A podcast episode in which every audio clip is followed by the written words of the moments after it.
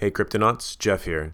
I'm excited to release today's episode with our biggest guest to date, the guy literally known as the Bitcoin Messiah, Dr. Patrick Byrne. Dr. Byrne is the CEO of that little $2 billion company, Overstock.com, and is also executive chairman of T0, probably the most anticipated security token exchange that's coming out. In today's episode, we discuss how security tokens will completely change the face of capital formation how Patrick's battle with cancer led him to get a PhD in philosophy, and how he's working with the World Bank and using land titles to make the governments and economies of some countries in Africa and the Caribbean even more advanced than those in North America and Europe. It's a really awesome episode, so I hope you enjoy. As I mentioned in a previous episode, we're now introducing a Patreon page so that we can keep up with the costs we incur in bringing you all kinds of crypto goodness. For you cryptonauts who love the podcast and want to get even more awesome content, consider becoming a supporter of the show. For those of you who don't know, Patreon is essentially a monthly subscription service that allows you to support projects like podcasts. In addition, for becoming a supporter, you'll have exclusive access to full length interviews and bonus content. For example, in this episode, you'll get access to the full hour long interview that we had with Dr. Byrne, in which he discusses when and how Bitcoin will overtake fiat currency, what gives Bitcoin value, and perhaps what I found to be the most interesting what it was like to be the most hated man alive in January 2007. So if you're interested in supporting our show, don't listen to this episode. Just go straight to our Patreon page to get the premium version of this episode at patreon.com backslash a bit cryptic. That's p-a-t-r-e-o-n dot com slash a bit cryptic. We'll also be releasing a YouTube version of this episode for those of you who want to see Dr. Byrne get interviewed in front of this pretty sweet Pulp Fiction poster that he has in his office. In addition, if you're lucky enough to be listening to this episode within 48 hours of its release, there's a giveaway at the end. So if you want a free Club O membership, make sure you listen to this whole episode. In addition, we'll be giving out conference tickets in our next episode. So please keep your ears peeled for that one because those tickets are worth a lot. And especially if you're in Miami or want to come visit Miami, you're going to want to get your hands on those. All right, let's jump to that interview with Dr. Byrne. You don't have any incentive to improve it. You don't have a piece of paper that you can take and say, let me borrow $2,000 and start a fruit stand. Capitalism never gets going, it's just in quicksand. Welcome to a Bit Cryptic Podcast, where we interview top crypto experts to take you down the rabbit hole into the world of cryptocurrency. Now, it's time to get a bit cryptic.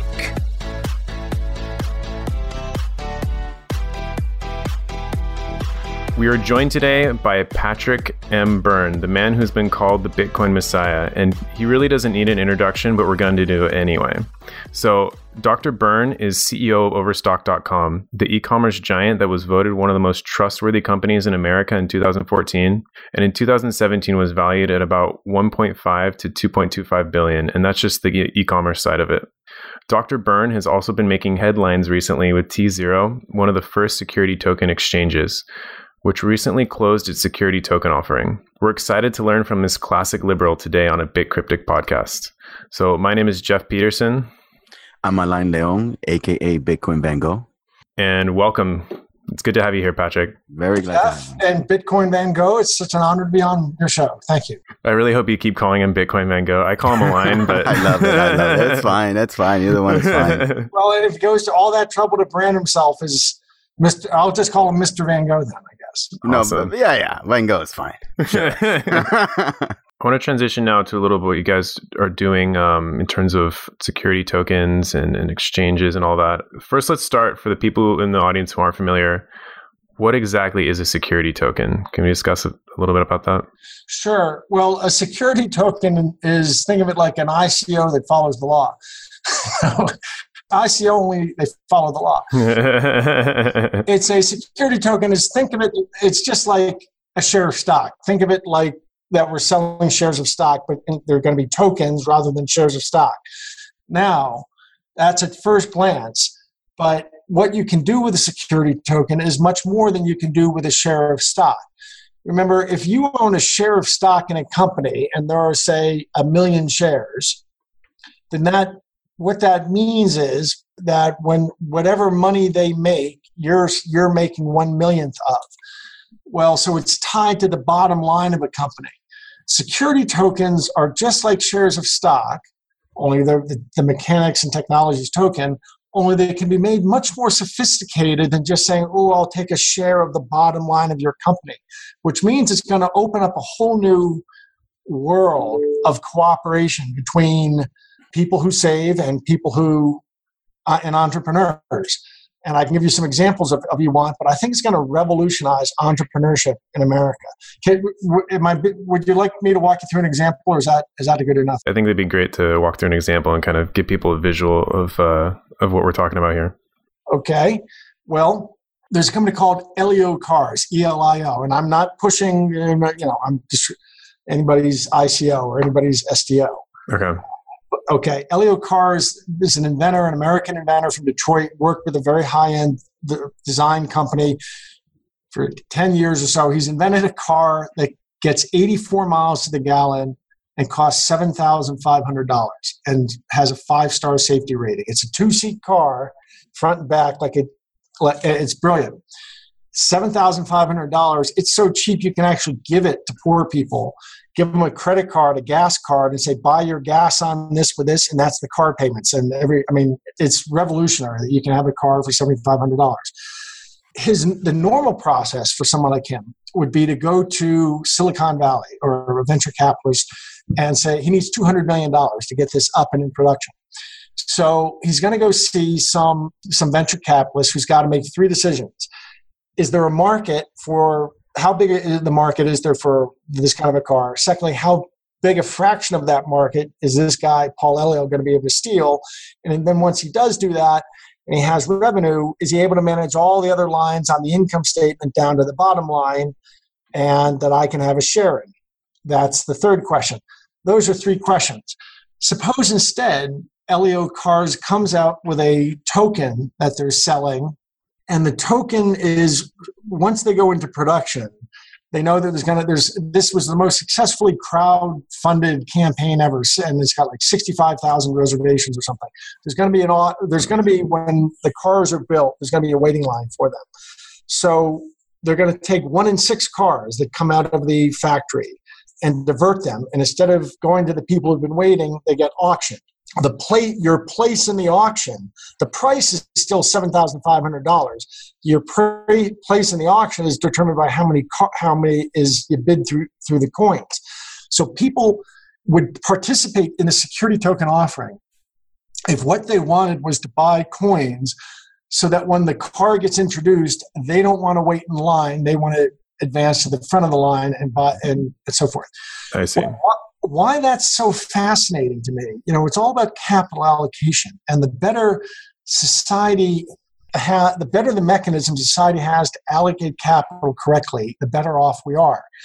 So imagine instead of those three questions that I said the guy in Silicon Valley had to figure out, and what are the chances that some eight-year-old guy working at Silicon Silicon Valley can answer those three questions correctly. Instead, if it's out there, Elio, Paul Elio selling the security token, what's phenomenal is the security token, the sale of the security token replaces those three questions because whether he can sell the coin or not is a proxy for the first two of the questions. How big is the market and can this guy get a share of the market is answered by can he sell the coin? If he can't sell the coin, the answer to those two is no. If he can sell the can't, the answer to those two is high. And it obviates the need for having to answer the third question. You, as the buyer of the token, don't have to figure out is Paul Elio going to be able to manage his factory down to the bottom line. All you care about buying the token is that you can advance your place in line for the auction. So it's radically simplified the questions that society have to answer in order to allocate capital. And it's actually created a very good proxy by saying if you buy the coin, I mean, if you can sell the coin, there's a market for the car. And if you can't sell, so to me, it's going to it's a much more i think it's going to lead to a better much better capital allocation mechanism for american entrepreneurs and create a way for people to fund themselves. That model can be applied of using security tokens like i said just said could be applied to building an interstate. It could be applied to pharmaceutical research. It could be applied to building a new apartment house and who gets to get apartments. And it, so the point is, security tokens ultimately are like, think of them like shares of common stock, only much more intelligent. They don't have to be just a share of the bottom line. They can be tied to all kinds of other things and simpler things than the folk bet on whether a guy can build a company. Sorry so, if that answer was longer than you hoped. Mm-hmm. No, it's great. I think that spells out a lot of the advantages and why there's been so much hype about security tokens recently. A lot of people think this is going to be like the next big wave of innovation in cryptocurrency and it's going to change capital formation. Because yeah. ultimately, you know, all capital formation is a form of cooperation. We savers are going to give you money, Mr. Entrepreneur, and this bond or this preferred stock or this common stock, that's really a statement of, of how we're going to cooperate. You use the money and how we, we share the, the, the results. This is so disruptive. It creates, it creates a world where we can have much more forms of cooperation which are much easier for people to, to bet on. Anyway, I think it's going to dis, well, I'll put it this way. I, the head of NASDAQ, retired, Paul Greifeld, said in November that in, how did he put it? He said 100% of the stocks and bonds on Wall Street today could be tokenized, and in five years, 100% will be tokenized. What that means is stocks and bonds as you know them in five years, he is saying, won't be being issued. All that will be issued is security tokens because security tokens have, can do anything that a stock and bond can do and about a thousand times more. And because of that flexibility and how you know you can build all the code right into algorithms in the coin, that you can have much better deals for investors. Investors and entrepreneurs can have, I think, much more successful arrangements. Talking a little bit more about T Zero before we move on, I'm curious what separates you guys from, say, Templum or Open Finance who are trying to do similar things and create this security token exchange? People are trying to do similar things. I think we're much farther along. We bought a few years ago an, a corner of Wall Street that does a, that does routing, so we're wired into the national market system already. We got an ATS, which is a SEC listed private exchange, It's a dark pool they call it, and we got permission for it to do blockchain instruments back in 2015 then we don't just talk about this stuff, we actually do it. We did the world's first private blockchain instrument, a $5 million bond with a head with a place called First New York Securities or New York Securities. And then we did a public instrument, again, not big on Wall Street standards, tiny. $13 million offering of a public, you know, a public blockchain security, OSTKP. And having done that, so and that took tens of millions of dollars. Uh, we're like we're like an icebreaker plowing through this ice field that no one's ever gotten through. Now the guys in the rowboat behind us are going to have a lot easier time of it. It's a lot, right. but the first guy who breaks through that ice field, believe if you knew how many tens of millions of dollars we have spent, you know, on all the regulatory stuff and the legal stuff, the SEC. So, but anyway, we've done a private blockchain security. We got a an S3 through the SEC, a blockchain S3, and then we issued a blockchain S3. And now we're in business with a partnership with Box, Boston Options Exchange. It's one of 13 lit exchanges in the country. And we have a deal where we're creating a, in, in Boston, we are creating a, a security token exchange. And there's a big advantage to having an exchange over just an ATS.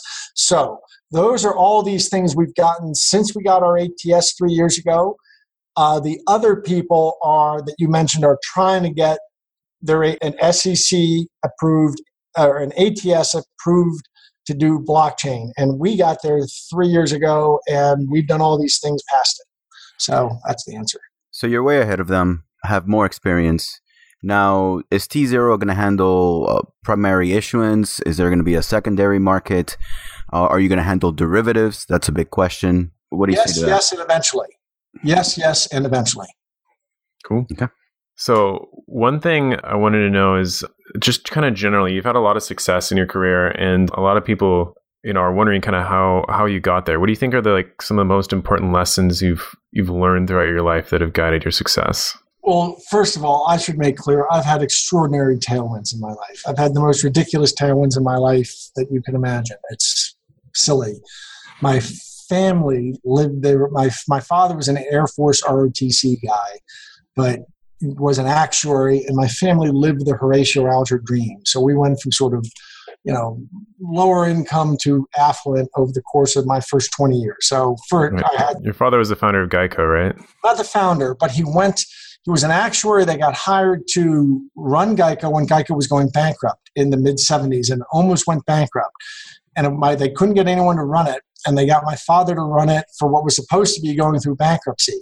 And he, he went down to run. It was much, and he, he took it over and it was much smaller. And he figured out a way to save it.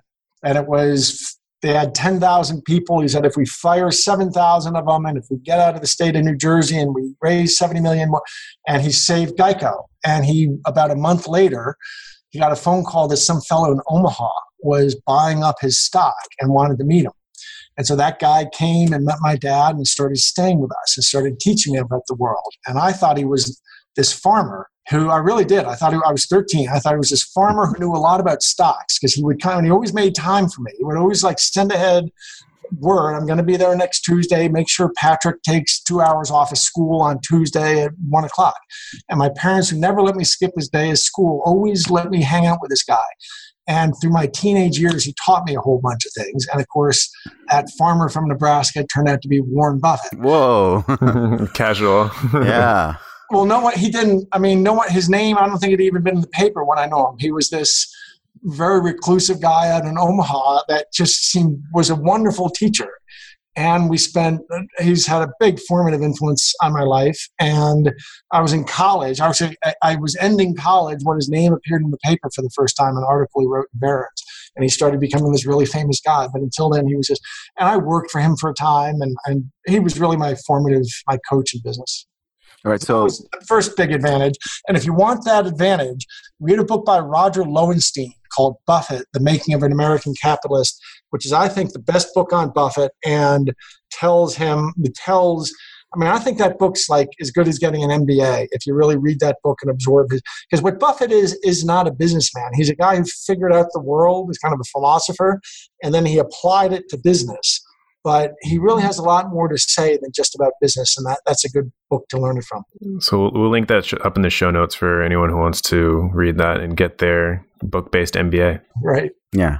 Well, I'm sure it was more than just Tailwind, right? I'm sure you have other stories of of things you've done, you know, to get where you are today. Oh yeah. Well, I worked pretty hard. I worked pretty hard. I had a an interesting 20s since you're asking. My 20s I got out of college and within a couple weeks of getting out of college, I had I had sort of crawled through my last 6 months of college with all these back problems and stuff, which I attributed to I'd been a college football player and I thought, geez, everything was hurting and hurt. And I got through college, it turns out I was filled with cancer. And I actually had cancer 3 times in my 20s and I spent most of my 20s, uh, well, I spent three years in hospital, and then I spent years recovering. So, really, I didn't have the stamina to do anything but academia. Not that academia is easy, but it's easier from a physical point of view. And that's why I got my PhD and ended up in Stanford studying. I was kind of an invalid and going in, and that's when I was studying cryptography and such. So, I had interesting 20s and but it did teach me i'd say actually when, when i think the uh, of what made me a success it's been having the right teachers it's been having the right the right teachers and the right heroes so much of life is having the right heroes which i feel you know society today produces a lot of kids without parent you know without parents and without i'm not sure kids are getting the right heroes but if you want to change society you, you change what counts as heroic in it So Thomas Sowell, before we started, we talked a little bit about it, right? And that's one of the things he says that the family is so important. And he brings up that having both a mother and a father in a home are, are important, and we're not seeing that. Now, um, sort of, I wanted to ask you, what does your Dutch uncle think about all your forays into crypto? well he of course has, has publicly said Mm-hmm. and we have a deal. I don't talk too much about what he says privately, other than the general lessons. But we have a. He thinks it's all a big scam, and it's all going to go to well. He says a bunch of these coins are going to go to zero, and I think he's right. I think ninety percent are going to go to zero. I think that, but he also says, look, I don't know. Well, what he actually said was, you know, I don't, I don't he, he always prides himself on being anti technology. And the most complicated technology in his office is a yellow legal pad and a pen. that's, that's his technology that he was fortunate with. But he does say, yeah, Patrick, I don't understand this blockchain stuff, but I talked to Bill, and Bill said this is going to be really big. you know who means by Bill, I take it. Gates, Bill Gates. yeah, yeah and he's seeing, you know, there's a lot of what you don't want. There are aspects of human nature you don't want to see in the financial world, and that is that's the hype and the pumps and dumps and and all the all the riffraffy stuff that we have to that has we have to be careful about. So when he see the get rich quick stuff, so he the underlying technology, he what he's saying is he doesn't understand the underlying technology, but Gates does, and Gates knows that this is told him this is going to be big. But the the betting on coins and drawing the general public into betting on coins when maybe they don't don't understand, and maybe the people creating the coins are just some guy who put a term paper up on the internet some weekend, and now he raising $20 million. That's pretty dangerous stuff for society. I'm afraid it's going to turn out to be, I hate to sound like an old fogey here. I'm afraid someday that's going to tarnish us like the Mount Gox and Silk Road stuff did. You know, the first three or four years I was doing, or two or three years I was doing interviews about all this stuff, and I'd be explaining blockchain and crypto and how it's going to change the world. Journalists would say, yeah, but isn't Bitcoin used for ecstasy dealing? Mm-hmm. I'd say, lady, you know, last I checked, U.S. dollars used for ecstasy dealing too. It doesn't, but I mean, we couldn't get people over that. Well, if all, the, if ninety percent of these coins go to zero, it's going to really stigmatize us again, and we're going to have some harder, harder work in the future. So he doesn't understand it, right? But Bill does, and you think it's going to revolutionize uh, the world essentially. And you're into several projects, right? One of them is the um, Medici land governance correct? And that that's been working uh, with the World Bank, if, if, I'm not mistaken, and it's creating pilot programs to secure tenure and so on and so forth. Now, that to me seemed a little bit uh, almost out of left field for Overstock to have such a subsidiary. I mean, it, what is it? What is the nature of that? Is it is it philanthropy? Are, are you offering? Are you making money off of that somehow? Is it a business? What? How did you get there? And why the name Medici? Okay, well, we took all of our blockchain efforts and we called them Medici. Medici was a family from Florence who actually traded with the Middle East and learned double entry bookkeeping. The Muslims came up with double entry bookkeeping and they brought it to Florence and introduced what became modern banking, the Bank of Medici, and became this very powerful Italian family. And I just liked it because they introduced this new form of keeping a, a journal and a ledger, changed Western history. Medici land governance is well it, the the thesis five years ago when we started to get into blockchain was there's a new age coming to humanity riding on blockchain let's own investments in the most fundamental processes of the new age. To me those would be the formation of capital which really starts with land titling because it's once you have rule of law and you have land and we say you own this piece of land you own this piece of land you know so rule of law exists. First thing that comes into that is we title up land. So capital becomes possible through land titling. So you need then you, we need money so a central bank although we wink we'd all prefer yeah. a form of money that doesn't need a central yeah, bank right. gold but uh, we're not going to you know one how do you get how do you get the public to eat an elephant one bite at a time so central banking, then a capital market, then commerce and supply chains, and then voting.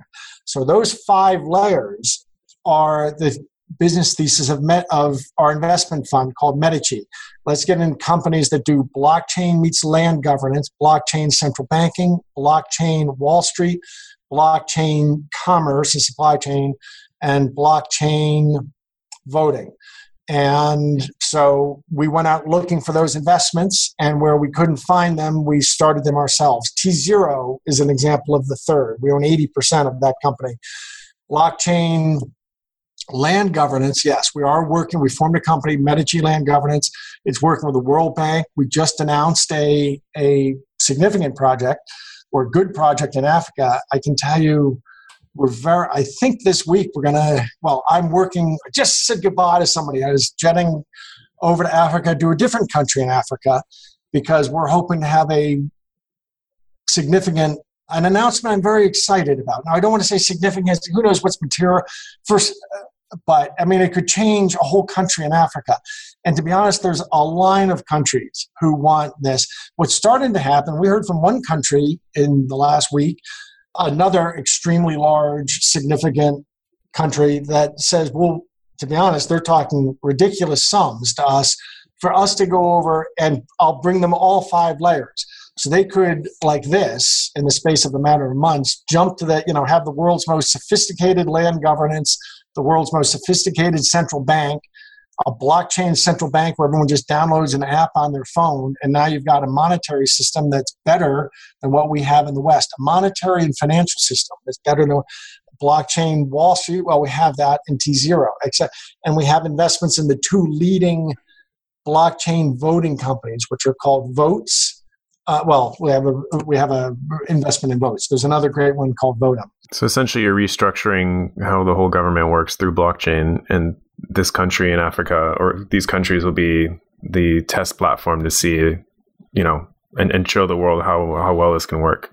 And the Caribbean. And you know what? They're going to have better systems than we have. For 70 years, we've been telling them copy our systems, copy our SEC, copy our Citibank, copy our Wall Street problems emerge and all kind of the same problems that we've had. And if they can go to a world, you know, if you have a world where five billion, there's seven and a half billion people on Earth, five billion of them don't live in the world as you and I know it, no legal rights, no property rights or anything. If we are successful with the Medici land governance, now 5 billion people have access. They have trillions of dollars worth of capital. They can start saving it and sharing it with each other through peer to peer lending apps on the phone. And in other words, you can create all the functions of a modern financial system overnight on a laptop and with some free downloadable apps. And you know what? That means that that poor African country doesn't have to build its own Wall Street, doesn't have to build its own Citibank. It can leap to the front. I know this is, I'm talking my own book, but yeah. this isn't just historical, but this is biblical. and then and then the Messiah comes in right there. yeah, right there, right. he says he's not, but it, it yeah. turns out he is. But the big reveal. There is this guy Hernando de Soto, and he's he's talked a lot about this over the years. He says it, you know, it can really help indigenous populations and so on and so forth. And he thinks this is almost the basis of, of a society is the ability to say, you own this, this is yours. Now, so my question is what you're doing is not necessarily philanthropic, it's business, but it could potentially fix a lot of these issues that populations that do not have property rights encounter. Yes. I know Hernando. I know him well. Hernando and I have a history. I like I like Hernando. Hernando is Peruvian, and he, he he's arguably the last guy who beat the last time the West beat a terrorist movement is when we beat Sendero Luminoso in Peru, and it was really a, a pretty bad you know movement, people getting scalps and stuff like that. And he convinced Peru to let anyway. He's the guy who promulgated these theories 27 years ago. I love the theories. I'm actually we've we'd like to work with Hernando. We've had a little bit of trouble getting that over the finish line, so we're working with the World Bank now. But uh, there's always room for Hernando, and I hope we're able to get uh, get that sealed up. But in the meantime, the World Bank has, has opened up all kinds of doors for us. Yeah, Hernando wrote a great book called The Mystery of Capital, which in 18 years ago, uh, the subtitle was Why Capitalism Worked in the West and Failed Everywhere Else. And what it really comes down to is, you know, his argument is that the United, the United Kingdom and the U.S. and Canada got land titling right. And once you have land titling right, then you have a piece of paper that a guy can take to a bank and say, I want to borrow some money and start a hardware store, and capitalism gets going.